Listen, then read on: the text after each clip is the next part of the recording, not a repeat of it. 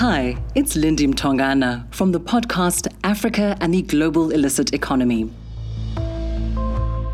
I just wanted to tell you about a new podcast series that has been launched by the Global Initiative Against Transnational Organized Crime and produced by Volume. It's called Too Many Enemies, and the series looks at the assassination crisis in South Africa through the lens of a very specific case. Here's the presenter and producer, Paul McNally. So, Too Many Enemies is about really the assassination crisis in Southern Africa. It's something that's very close to my heart in terms of I've been looking at it for a number of years. And we were really looking at a case that would epitomize what's going on in Southern Africa because we kind of know that to tell a story about something so broad and so wide, like assassinations in Southern Africa, is very complicated. And you could kind of tell multiple podcasting series about that.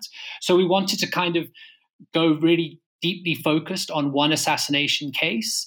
So we chose the case of Wandile Bozwana, who was a businessman, a billionaire, Rand billionaire. Okay, so not a not a dollar billionaire, but a Rand billionaire. And he was killed in October 2015.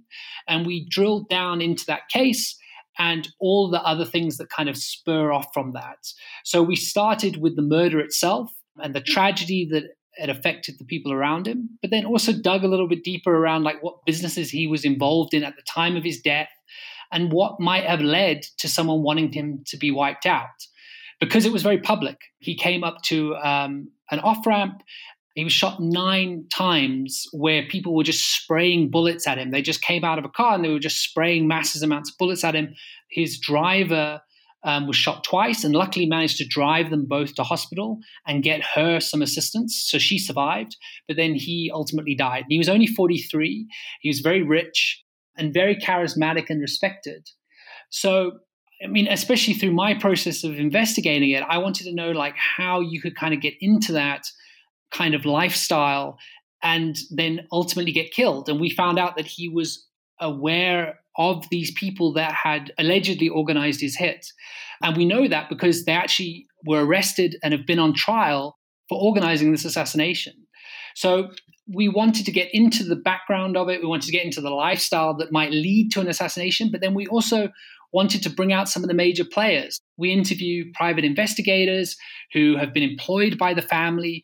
And obviously, there's, you know, many people involved when a huge profiled person gets killed who want to investigate this case and they don't necessarily always want to go through the police. So private investigators are important and they hopefully will work with the police but sometimes those relationships break down. We then wanted to go into the assassins themselves but the people that were arrested was really interesting because there was someone who was very famous, a very high profile sort of, I got to be very careful with what I call him, but a very high profile individual who's been called a lot of things in the press and he allegedly organized the hit so he basically was the go-between between who ordered the hit and who actually pulled the trigger so kind of a middleman so he's on trial at the moment along with his co-accused who you know allegedly pulled the trigger or some of the people that pulled the trigger there's been talks that there are other people that haven't been arrested, and there was a whole group of people that actually pulled the trigger on him.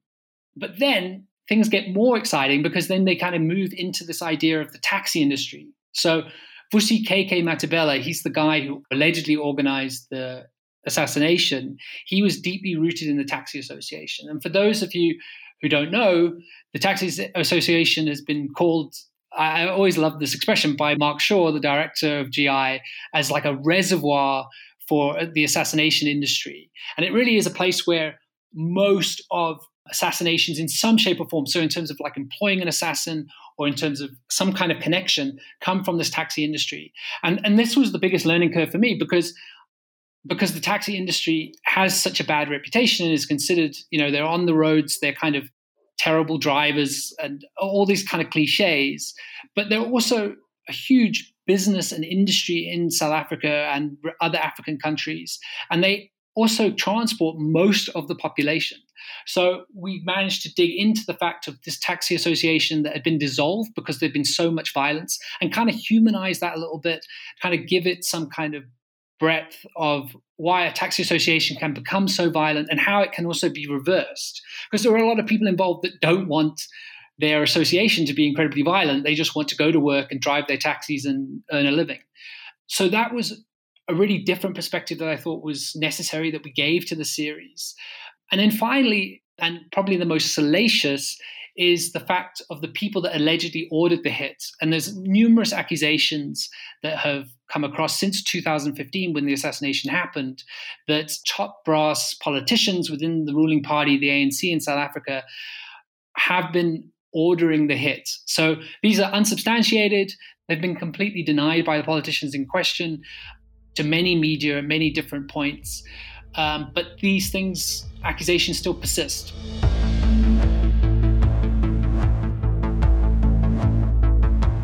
Too Many Enemies is available on Spotify, Apple Podcasts, or wherever else you get your podcasts. It's also available on the GI website and on News 24 in South Africa. We'll be back next week when we'll be looking at what the sudden death of Idriss Deby, the president of Chad, means for the illicit economy and security situation in Chad and the Central Sahara. In the meantime, we'll leave you with the trailer for Too Many Enemies. Enjoy.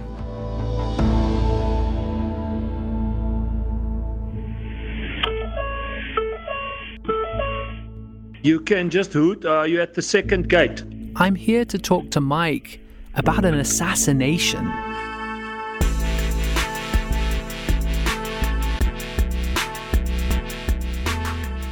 This is a new podcast series called Too Many Enemies, exploring the assassination of a billionaire. Many guys came out and many guys shot many bullets, but just randomly shooting, shooting the car up, shooting it full of holes. And this case represents the full blown assassination crisis that the region is going through. There have been 50 mining related assassinations and attempted assassinations since 2016. And I went there and I met up with Vusi, and he pointed out Bozwana. And Vusi apparently told him that he had a problem with that guy. In the past 10 years, at least 345 people have lost their lives in politically linked hits in KwaZulu Natal. Also, lawyers, judges, magistrates, and businessmen across South Africa and Mozambique have been targeted and killed. It becomes cheaper, easier, accepted to kill somebody who stands in your way for economic reasons, for tenders, for example, this podcast series has been produced by me, Paul McNally, and podcasting company Volume. It's brought to you by the Global Initiative Against Transnational Organized Crime in partnership with News 24. Over six episodes, Too Many Enemies will look at what the assassination of Wandile Bozwana means for the state of politics, crime, and justice in South Africa today. He calls the shots, basically. You know, I mean, he's the one that called them. He's the one that said, okay, we need to take this guy out and he's the one that you know gave them money for it. He's the one that paid them wads of money, you know, wads of hard cash. It's a story involving politicians, taxi bosses, assassins, and flamingos. Get Too Many Enemies wherever you get your podcasts. Volume.